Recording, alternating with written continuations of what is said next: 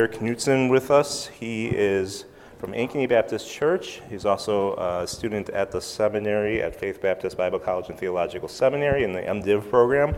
And that's about all I know about him. So I'm going to ask Eric to come up and share the Word of God. Uh, the Thanksgiving theme as we move into this season of thanking the Lord for His goodness, thanking the Lord for so much that He has done for us. And so maybe this is a little unorthodox, but would any of you have something to share of Thanksgiving as we come into this Thanksgiving season? I found it to be so good for my heart and for my soul to just regularly take times to thank God, to adore Him for His character. So would anyone just, just say, yes, I want to share something in Thanksgiving to, to God? Just speak up and share. Yeah, go ahead.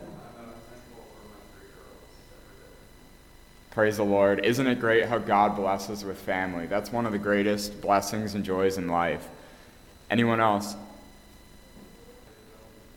Great. That was awesome. What an opportunity to steward what God's given here. Anyone else? Yep. Yeah, that's great. Yeah, there's so much to be thankful for in way of, of family. I'm so thankful for my family as well. Anyone else? Yep. Yeah, I think of that verse that says, I have no greater joy than to know that my children walk with the Lord. And that I'm sure that is so precious. Yes, exactly. I love how Jesus says, I'm the way, the truth, and the life. He brings us into life with God. And so we're not just saved to, to go on and you know just know we're going to heaven, but we're saved to know that we have life and we can find that in God's word. He has promised us great great things from His Word that we can learn and see the wonders of who our God is. Maybe one more before we finish and go into our time of the Word. Anyone else? All right, if not, we'll turn to Psalm 23. And once you've got there, we will go ahead and open in a word of prayer. God, we thank you so much for your word. We thank you that it is a firm foundation for us, that it is a place we can rest our lives upon. We thank you you provide us such good wisdom and guidance from it, from it. And so we just pray for this morning that you would encourage our hearts, you would uplift us, you would help us to see more clearly who you are, to find greater joy and delight in who you are as our God, as our Savior, and as our shepherd this morning. God, I just pray that our hearts would be open, would be soft, would be ready to receive your word. We love you, Jesus Christ. In your name we pray. Amen. As we turn to our message for this morning, I want to start by looking at a quote from Tom Brady, NFL legend and perhaps one of the most successful athletes of all time. And that might seem unusual because he's not exactly someone we look to for faith. But in a 60 Minutes interview, Tom Brady, a man with multiple Super Bowl rings, millions of dollars, good looks, and incredible fame, he said, Why do I have three Super Bowl rings and I still think that there's something more for me? And he's gotten more since then, since this time. He's, he's wondered, it seems like there's got to be something more to life than what I've got already. He's wondering, he's looking, he's searching even after all that he's got, it's not enough for him. What's going on? I mean, a lot of people would say, hey man, you made it. You reached your goal. You, you achieved your dreams. You've got the life. But he says, no, there's got to be more to this. I mean, this can't be all that it's cracked up to be. Life's got to be more than just chasing after these dreams and the success that I thought I've wanted. And that's the, the realization that Tom Brady came to. The world promises us satisfaction through entertainment, a good career, a perfect family, identity through a safe and secure job, rest through meditation, through vacation, and through self care. These are the ways that the world looks at how we can get ahead in life. We're drawn to these things because they seem to promise us so much, so much satisfaction in life and joy. They promise so much and seem to require so little. Yet, from the mouth of the man with it all, the promises of the world are failing. They're failing. They can't deliver on what they seem to give us. So if you would turn to Psalm 23, if you haven't already, we will see only the Lord can satisfy you. Only the Lord. Let's read the Word of God together. The Lord is my shepherd, I shall not want. He makes me lie down in green pastures. He leads me beside the still waters. He restores my soul. He leads me in the paths of righteousness for his name's sake. Yea, though I walk through the valley of the shadow of death, I will fear no evil, for you are with me. Your rod and your staff, they comfort me. You prepare a table before me in the presence of my enemies. You anoint my head with oil. My cup runs over. Surely goodness and mercy shall follow me all the days of my life, and I will dwell in the house of the Lord forever. In Psalm 23, we see that the Lord satisfies us by the means of three precious promises he gives us. In verse 1, we see, The Lord, as your good shepherd, promises to provide for you. That's the promise that God has put out to you today. He has encouraged you and lifted your heart up. He wants to do this for you, that you would see in His Word that He is the God who will provide for you. We see in the, the very first phrase, it says, The Lord is my shepherd.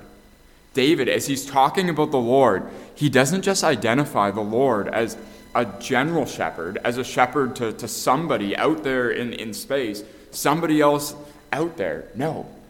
He draws the Lord close in relationship to him and saying, The Lord is my shepherd. There's a closeness, there's an intimacy, a, love, a care, that this relationship that, that David has with the Lord as his shepherd. He identifies and recognizes that the Lord actually has a personal relationship with him. And so, for you, consider in your prayers as you go and pray and talk to God, consider as you speak to Him, if we're just speaking as, as a distant, impersonal provider who, from a distance, does these things, or do we recognize that, as David did, that the Lord should be our shepherd? We should see Him in that way. As we talk to Him, as we speak to Him in our prayers, we should speak to the Lord as one who is personal, who is close loving and caring to us. For any dads in the room, perhaps you think of yourself as a provider, and rightly so. As you think of this role, you would never imagine going to work and at the end of the day, you buy some bread, you come home, and you drop it off on the doorstep. And then you go and do other things. You don't come home and actually spend time with your family. Who would do that? That wouldn't make any sense. That's not how a good provider works. And none of you dads would do that. that. That just wouldn't make sense. And David's getting at this idea that that's not how God is either. He doesn't just provide for us at a distance without care and love for us that comes near to us and close to us in love. That's the God that we have and serve. And so let's view him and think of him in these ways. Let's allow these truths to stir up our hearts to love and good works we also see the, the phrase as we continue on, I shall not want. This has the idea of I lack nothing. This refers to the completeness in which God provides for his sheep. In God, David recognizes that he has all that he needs and all that he could desire appropriately according to God's word. And so he's not saying that everything we could ever desire or ever be interested in we will necessarily have. But he's saying that as we walk with God and we follow him, God's going to give us the things that he knows are best for us, that we need. This is the relationship between a good Savior and a good shepherd and between his flock. He provides and takes care, he gives the needs that are needed. And so, what does this mean for us? This means that, that God will take care of the needs we have. And so, I don't know this morning what needs are on your heart. Maybe there, there's things that this morning you're, you're wondering, where is God going to provide for? What's going to happen? Like, how am I going to, to, to get the needs that, that, that I need? Whether it's financial, whether it's something health wise, whether it's something in your family, something completely different. There's things that are on our heart that grip us. And we say, what's going to happen? How is God going to provide? we can look to his word and see that he is the trustworthy Savior and Shepherd, that he will provide those needs that we need according to his goodness and faithfulness.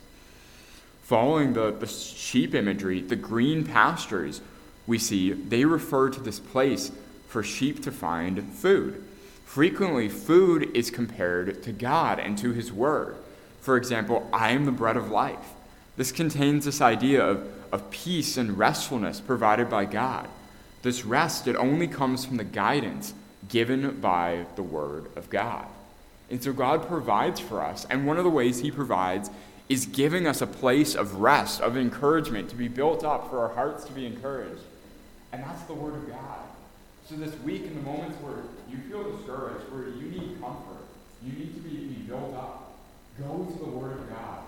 Take that time, whether it's each morning or some other time of the day that, that, that is good in your schedule. Whatever it is, make time to be in God's Word. That is where God says the comfort you need will be. He will provide the green pastures you need to continue to be built up, to be encouraged. We also see this idea of still or quiet waters. This indicates an idea similar of rest that only is found in God. Have you ever gone looking at a creek or down to a lake or something like that, and it's just been really peaceful? Maybe you've gone fishing out there, or you've just taken the kids and just kind of enjoyed a quiet afternoon. In some of these moments, as we go out and experience just the quietness and stillness of water, it can be a really refreshing experience. And this is the idea that, that God's trying to paint, that, that David is explaining here. It's this idea that as we come near to God in our, our walk with Him through prayer, as, as we turn to the Word of God and we, we learn from it, there's a peace, a quietness, an encouragement that comes as we do this. And so make time this week to do these things. God is going to encourage you like sitting by a quiet, still stream or a quiet lake as you just look out and enjoy the peacefulness. That's what God wants to provide for you. Imagine me with me, if you would, that you've been on a long hike or you spent a long day working outside and then you experience a cool sensation of a cold drink. Well, a few summers ago, my brother and I, we went hiking. We went up a big mountain. Uh, I'm actually from Canada, and so we were in the Canadian Rockies and we were climbing up. This was probably four or five years ago, and we were very foolish when we did this. We decided to go with no water and no food on a four or five hour hike. This was not a good idea, but we did it. And when we started to come down the mountain, we were very hungry and we were very thirsty. And finally, we got down. The whole way down, we were just so thirsty and so hungry. And we finally found a restaurant to eat at.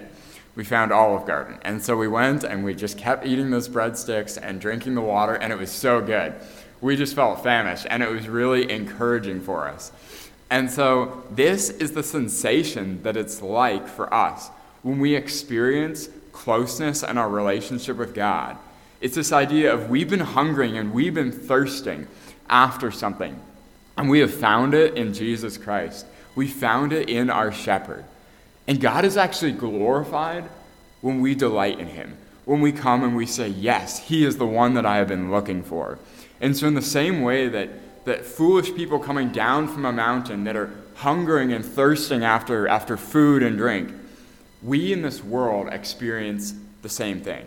We go throughout our life and maybe we have coworkers or we have friends, we have people around us in life that maybe there's, there's um, worldliness that we're experiencing throughout the week, and, and that's common, that's normal. But as we, we experience that just in, in everyday situations, as we move about in, in our life, there's a sense of, of longing, of hungering, of thirsting as, as Christians where we say, we want to we want to be close to God. We want that fellowship with one another. We want the relationship that our God provides as we become weary in this world.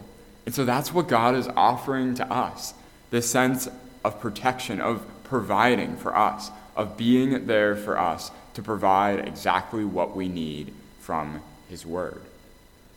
In this weary and desperate world, devoid of true comfort, finding the satisfying Word of God is made even more precious to us. Without God, we wander and we're unsatisfied. But because of the Lord our shepherd, we have no need to worry, for he will supply our needs. Let's believe our Lord and take him at his word. Maybe this morning you feel tired, restless, worn down by the cares of this world. Perhaps you're discouraged, disheartened. God's word provides rest and peace.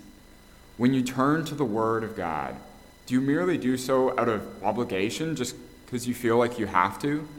This passage from God's Word provides us with encouragement that our time in the Word need not just be a moment of doing it because we do it every day. That's not bad and it's still good to do.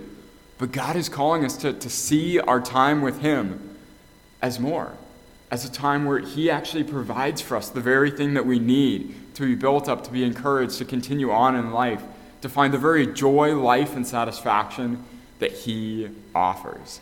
Let's trust our Good Shepherd to feed and satisfy our needs as we enjoy His Word. The next promise we see, way that God is going to satisfy us, is that God promises us His protection. Look at verses 3 and 4. He restores my soul and guides me in paths of righteousness for His name's sake. In this verse, we see that God's name and his reputation rely on his ability to defend, to lead, to take care of his sheep rightly. And so, this is a strong foundation for us because think about our God. Our God desires to glorify himself, that his name would be known across the earth, that people would see how great he is as our God. And that's what our God aiming is aiming to do. And so if if He has saved us, if He has purchased us with His blood, and He has promised us that He is going to provide for us, then for Him to not do so would actually call His glory and His greatness into question. It would be like He'd done this, He'd, he'd taken us as His sheep, but then He couldn't actually protect us. It wouldn't make any sense. It, it, it would detract from His glory. And so we actually see that his promise here, this is a strong foundation for us to count on, that he is going to be the one who protects us, because his namesake, his glory depends on it. And so for us, we can know that God is going to protect us. So let's see what that looks like. Well, in the valley of the shadow of death, David is promised protection, even in the darkest moments of life. Are you yourself going through a dark valley? Another dark valley of some sort that, that's, that's weighed you down and burdened you? I want to encourage you. Your good shepherd is with you, protecting you, encouraging you. He is there to protect you. We're going to see how he protects us. We see the rod for defense and the staff for direction. As a shepherd, he led the flock along. He would use his rod to fend off animals such as wolves, bears, and lions. This is a picture of a strong, caring, and competent shepherd, willing to approach wild animals to protect and care for the flock. Second, we also see the, the shepherd's staff had a long shaft with a curve at the end of it. And this was for directing and for pulling back the sheep, helping them to know where to go and, and what to do. And, and this is the idea that God, as our good shepherd, he is going to lead us. He's going to help us to know which direction to go into. It says in the book of James that as we cry out to God for wisdom, he will provide direction for us. And so I would encourage you that as we look to our God, He is the one that as we pray to Him, as we talk to God, we turn to Him in His Word, He will provide us the direction for our lives that we need. And so be encouraged by these things. Remember who your God is. He will direct you, He will guide you. We saw just, just before that He uses His rod as well to protect them. And so, as as those come before both our church corporately here, both the church and you individually to try to lead you astray or to lead you into false doctrine, even as we heard. Our Lord, our Good Shepherd, is the one who protects us, who helps us to keep on the straight and narrow towards what is right and what is true. He is the one who just as when a lion is coming towards to attack, as a bear is coming to, to take and to pry apart the very lifeblood of the sheep.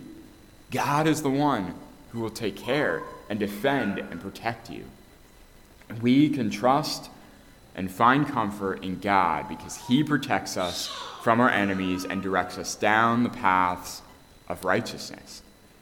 Often we think of sheep and we imagine cute and innocent animals. However, sheep are often compared more to more as stupid and foolish animals. And if you ever worked with sheep, you would probably know this. It's quite an interesting experience. Um, just like the foolish and stubborn sheep often wander into harm's way, God's trying to get at us in, in this passage that we also are prone to wander this way and that, and often right into sin. And so part of this protection isn't just those that are outside of us, it's not just those that would come against us, but it's also our very own hearts. Sin isn't just outside of us trying to come in and get at us. No, sin is right within our own hearts. Because we still have the flesh within us, we battle against sin.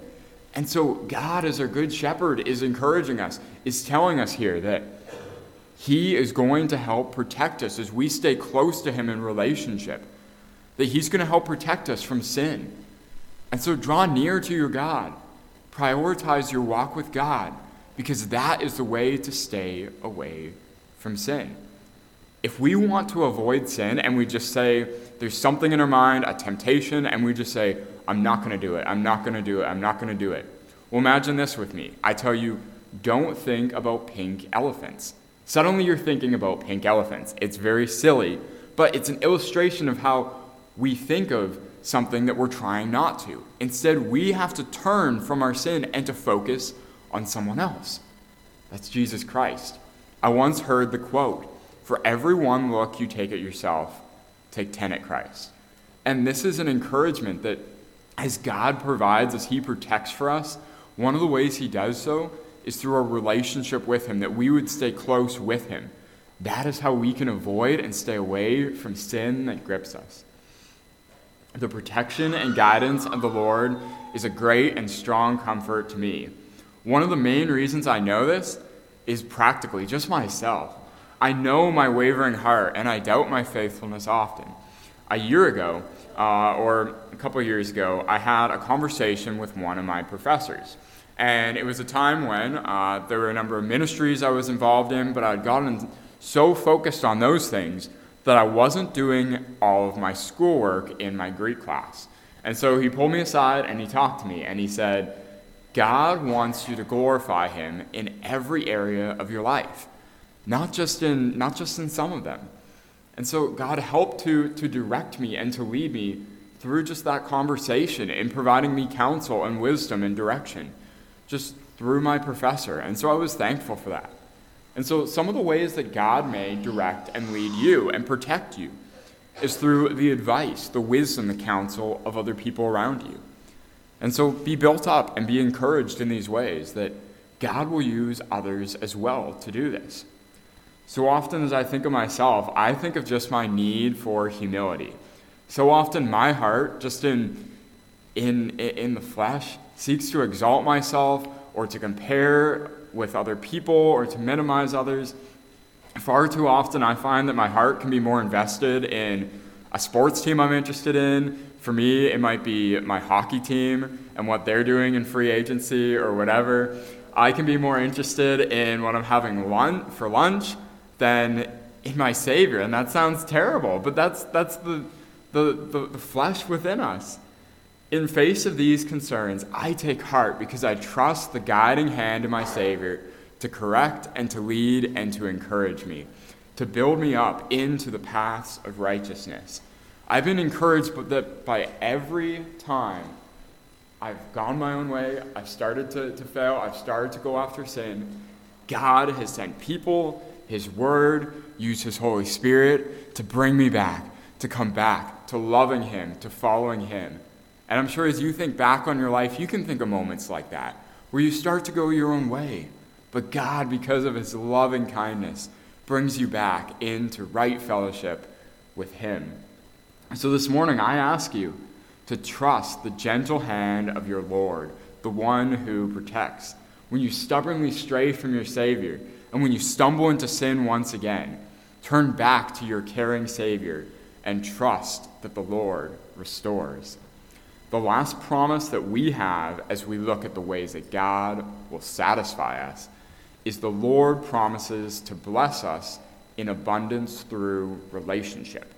Now, when I say abundance, I'm not talking about a health and wealth type of gospel. I'm not talking about getting rich. I'm not talking about always having money or always having as much health as we can. Sometimes those things aren't going to be realities.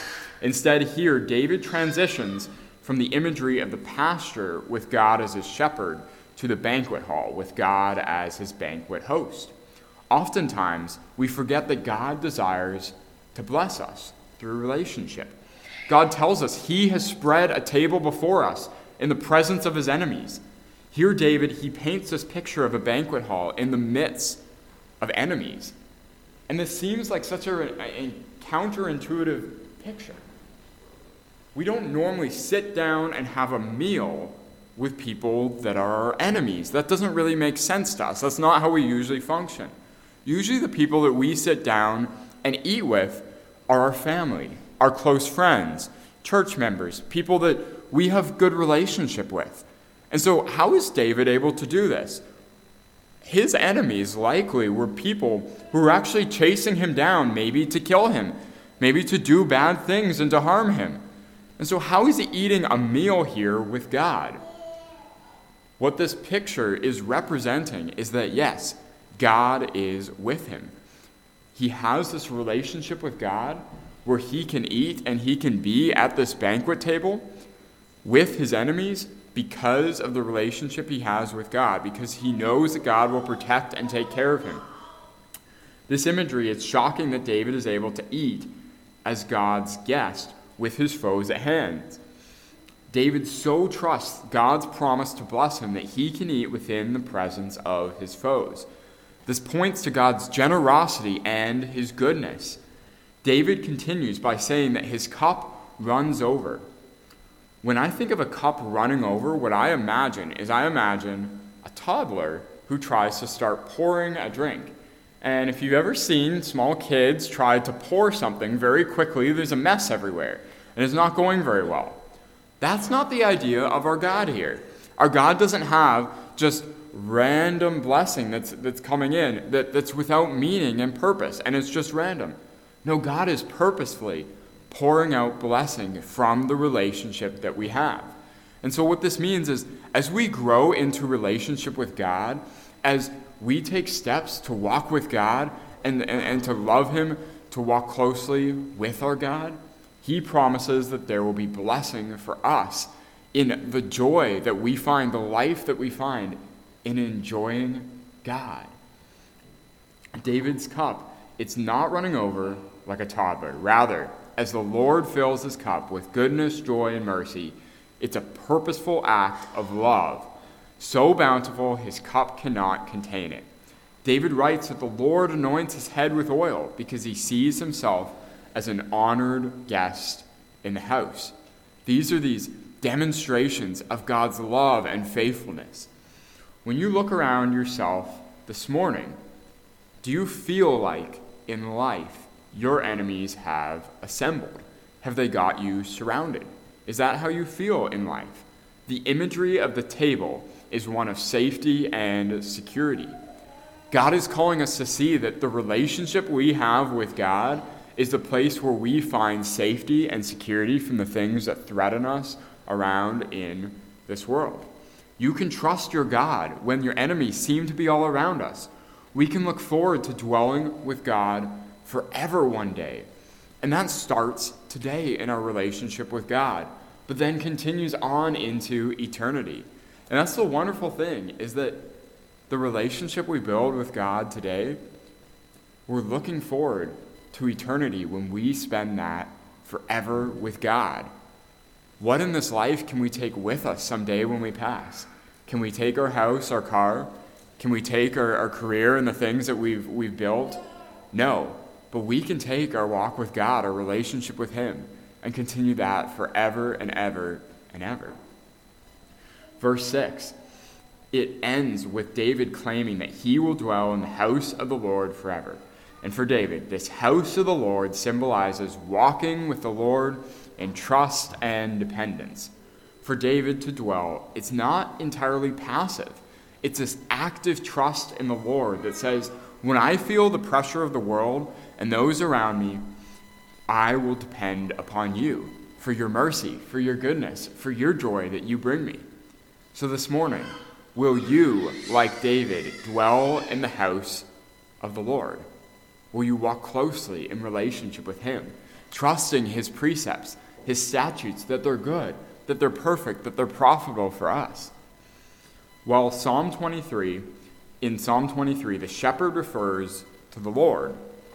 1 Peter 5 2 connects the image of shepherds with pastors. So let's take a look at how this picture of a shepherd in Psalm 23 shapes our understanding of what a pastor is. So, as we look at what we see, we've seen in Psalm 23, we can see that there's parallels into what a pastor should be. And this is an encouragement for, for me, and I hope for, for all others who um, aspire towards pastoral ministry, is that ministry as a shepherd, an under shepherd of God, following Christ and his lead, leading and headship, ministry must, number one, include teaching of the Word of God. That must be done, whether it's from a pulpit, whether it's counseling and ministry like that, whether it's in smaller groups and Bible studies throughout the week. The Word of God must be taught by those who seek to shepherd. Number two, restoring people spiritually. We see this example first set by Christ. But those who pastors, who pastor and lead and shepherd under the, the headship of Christ, must be those that come alongside and restore those spiritually that are going their own way, that are going into sin, that are doing things that are wrong, that are displeasing to God. Next, we see there's also a sense of providing for needs. And what, what this looks like is providing for, for spiritual needs as people come and say, I'm discouraged right now. I need comfort. I need help. I need to be built up. Just like the shepherd, Jesus, as he provides and takes care, that's what pastors are called to do spiritually in caring and building up the body of Christ. Lastly, we see from this text this idea of defending them from attackers. Pastors are those that, that are called to defend the church from those who would come in and would teach false doctrine. Those that are, that are called to, to help others, to, to see where maybe someone they're listening to throughout the week is leading them astray in, in false doctrine and false teaching, and to be aware of these things and careful. There's many other things a pastor is called to do, but here's a couple that we've seen just from this text, some parallels of how Jesus, as our good shepherd, shows us just a glimpse into uh, what pastors may be called to do.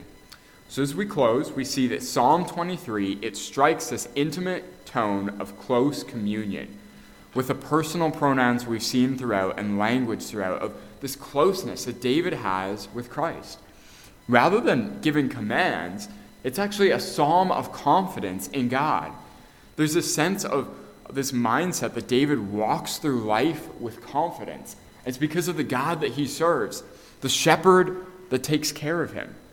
And so he recognizes that in life and in death, God is his provider.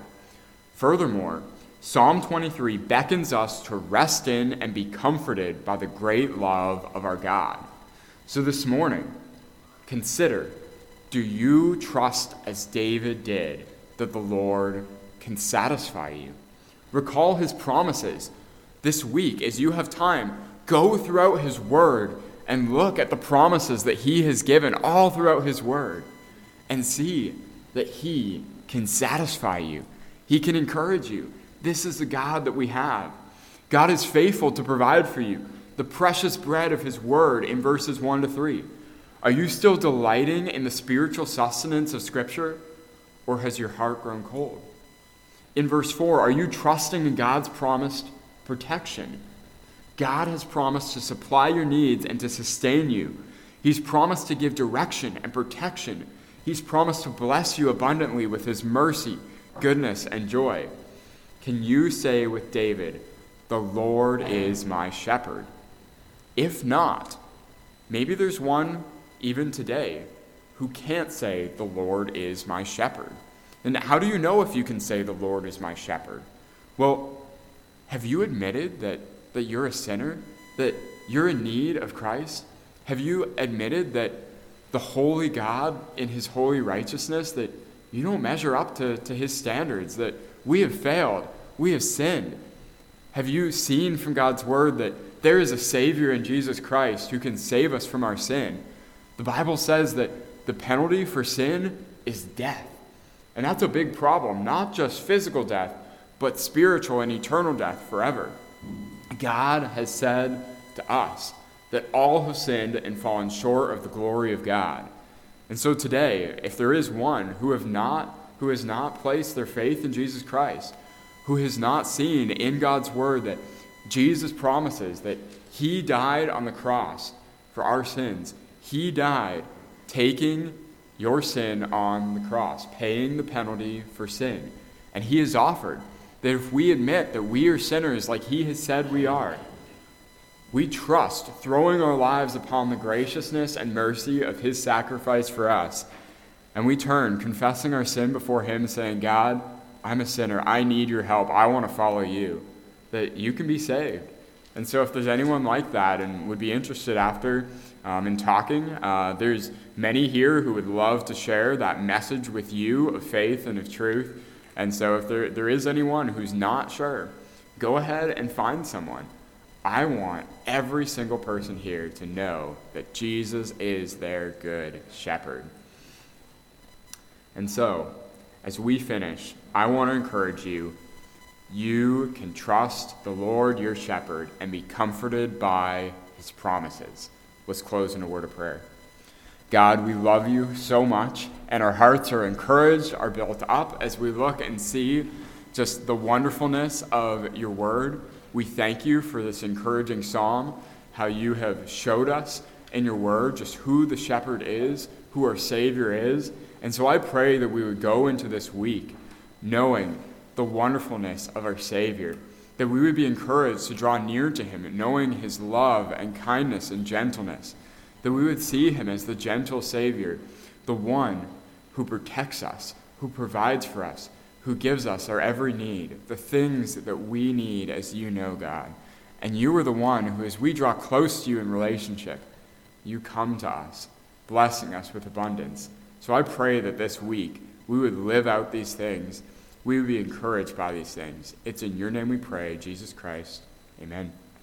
Uh, provision, his protection for us, and his blessing to us through Psalm 23. Appreciate it.